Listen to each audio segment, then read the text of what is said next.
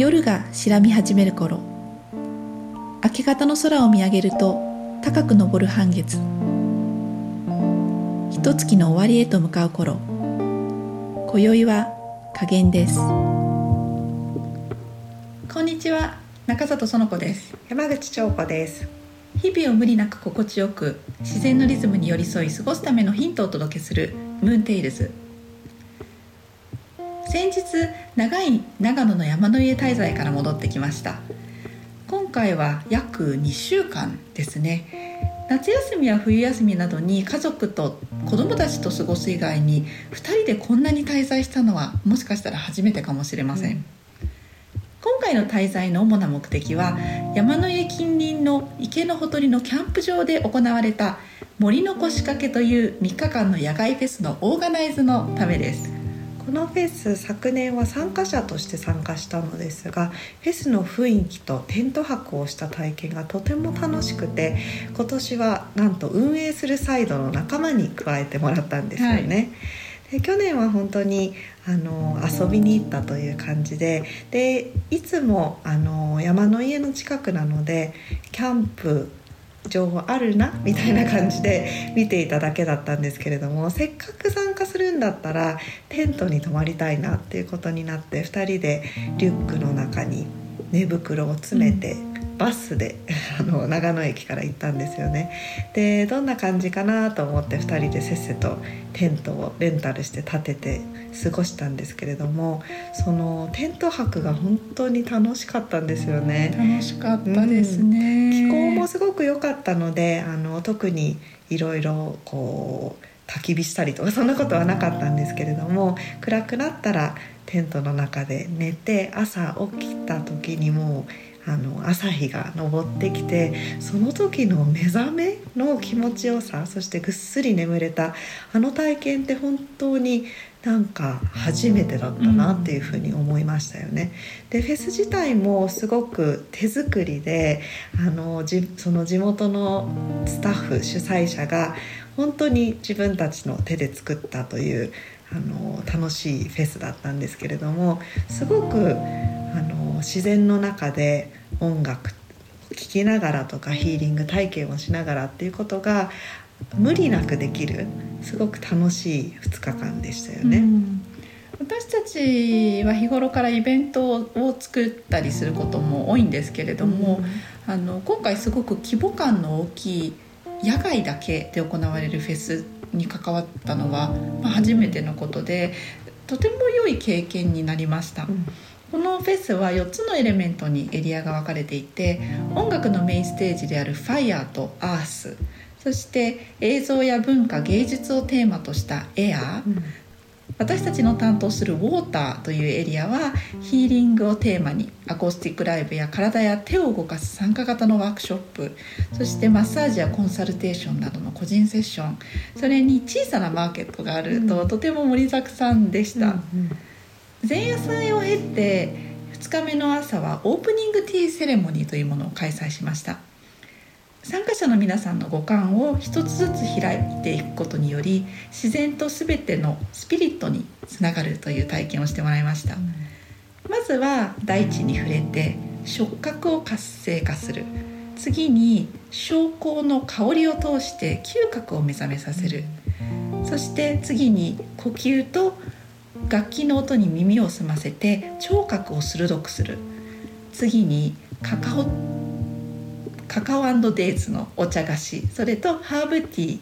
ーをいただき味覚で味わうということ。そして最後に視覚で周りの自然と仲間たちの顔を見合わせてこの体験を統合する。そんな流れでした。はい。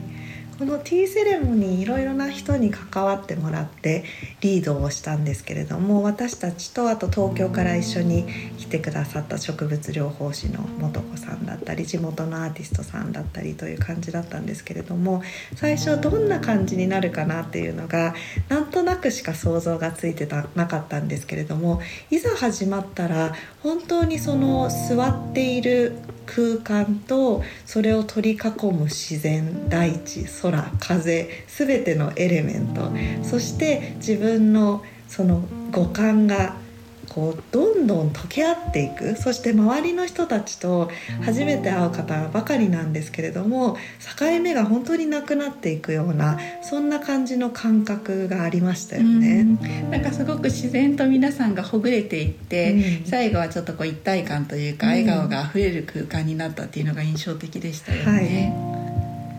そして日中は皆思い思いに心惹かれるヒーリングセッションの体験をしました。このイベントには私たちの友人も参加してくれてこのポッドキャストとホリスティックジャーニーでおなじみの姉の花によるクリスタルヒーリング。先ほども出てきた植物療法士の素子さんのハーブティーコンサル、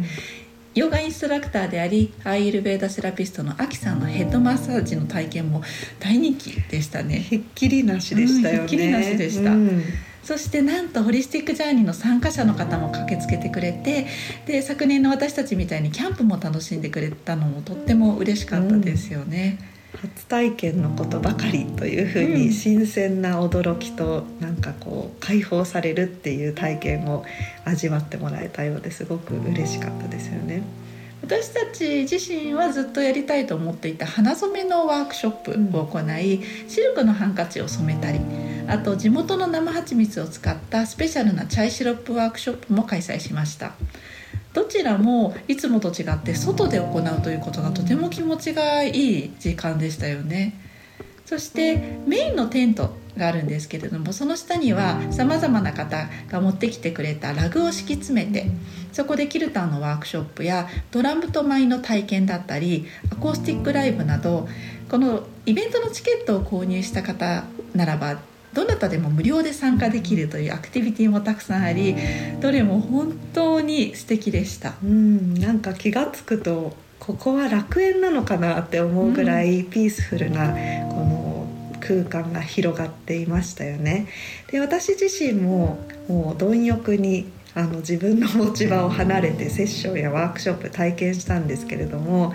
とにかく全力で楽しむことができるっていうのがこのアウトドアフェスとあとまあ私たちが作り上げたその空間が後押ししてくれたなというふうに思っています。例えば土曜日の朝一にダンスをしてデトックスするみたいなワークショップに参加したんですけれども普段はちょっとねなかなか体を大胆に動かすなんていうことはなかなか慣れないことだと思うんですけれどもだんだんやってるうちに気持ちよくなってきて爽快になってもう最後は全てを手放してデトックスするみたいなような気分になったりとかあと皆さん初めましての方でも一緒に踊ったり自然と体が動いたり声を出したりということ。それが本当の意味でヒーリングエリアになっていたなっていうふうに思いました。あの最初ねちょっと抵抗があるなって思われた方でもやっぱりこう、見てるうちにやってみようかなって思うし、うん、周りの人がこう動き始めるとそれにつられてという形でもう最後の方はみんなもう周りの目は気にしていないっていう、うん、そんな姿がすごい印象的でしたよね。そうですね。そして最終日ですね。3日目の朝はモーニングヨガとクリスタルのクリスタルボールの演奏のコラボから始まりました、前の晩からかなり激しめの雨がバラバラって降っていたんですけれどその雨もちょうど上がり一層こう空気の澄んだ気持ちのいい中子どもたちもたくさん参加してくれて、あのストレッチから始まりそしてクリスタルボールの音色でこうゆるゆると体がほぐれていきました。とっても贅沢な朝の時間でしたよね。うん、ねあのこれもねヨガあんまりやったことないとかそういうことも本当に関係なくてみんなが笑顔で自然に体を動かすっていうことができできるっていうのが本当にこのあの環境だからだったのかなっていうふうに思うし別のステージからね大きな音が流れてたりその辺で走り回ってる人がはしゃぐ声なんかも入ってくるんですけれどもそれすら全部こう完璧に調和したようなそんな感じの時間だったと思いました、うん、特にこのウォーターというスペースは、自然音だけで過ごそうということがもう一つのテーマになっていたので、うん。うん、本当にありとあらゆる自然音ですね、それがこう混ざり合って、とてもなんかこう心地のよ心地よいというかみんながこうちょっと疲れたら休みに来るみたいな、うんうんそんなエリアになれたんじゃないかなと思います。ね、なんか嬉しかったのがあの主催者の方がねあの疲れ疲れ やっぱり準備で疲れ切ってた時にふらふらっとウォーターエリアに現れて私たちの作ったラグスペースでちょっとお昼寝をして元気になって帰っていったのを見たりしてあまさにこういう風に空間使ってもらえると嬉しいなって思ってたことだったのでなんか癒しをとにかくそこで表現することができた感じしましたよね。このフェスを通して感じたこととしてはあの常に穏やかで温かい雰囲気が流れていたなっていうことです。このイベントは地元の有志により先ほども言いましたけれどほぼ手作り、うん。そして手探りで作り上げられたイベント。で一言で言うと私は多様性というものを体現してるなというふうに思いました。音楽もアートもヒーリングもそしてマーケットもさまざまな年齢の方そしてバックグラウンドと個性を持つ人たちで溢れていました。なかなかこう最近のイベントってこうカラーがあると例えば若い人の向けのイベントだよとかね。あのこういうタイプの人のイベントっていうもの多いと思うんですけれどいい意味で混沌としているうんというのがこのイベントの特徴でそしてその中で良いとか悪いというようなジャッジというものはなくって誰もがありのままの自分でいられて思いっきり楽しむことができます。そんな人同士のつながりのあり方というものを見て感動したよっていうふうに伝えてくれた人が多数数多くいたんですよね。そうですねちょっとこう固定概念がいい意味で壊されるというか絶対に今まで自分がしないようなこととか合わないような人と会ったりコミュニケーションをとるそういう場所をこの作り上げたものそして自然こう大きく受け止めてるくれる自然がこうあって受けと全て受け止めてくれたっていう感じの時間だったなっていうふうに思いました。関わってくれた全ての方に感謝を伝えたいと思います。月の満ち欠けのサイクルで過ごす一月のプログラムmoon ritual の第2ラウンドが始まります。新月に月の満ち欠けの ritual に使うアイテムがお家に届きます。新月から始まる一月毎日届くお知らせを受け取り月の満ち欠けのリズムを体感しながら過ごします。プログラムの詳細とお申し込み方法はリンク先からご覧ください。次回のムーンテールズは新月に和暦の長月のお話です。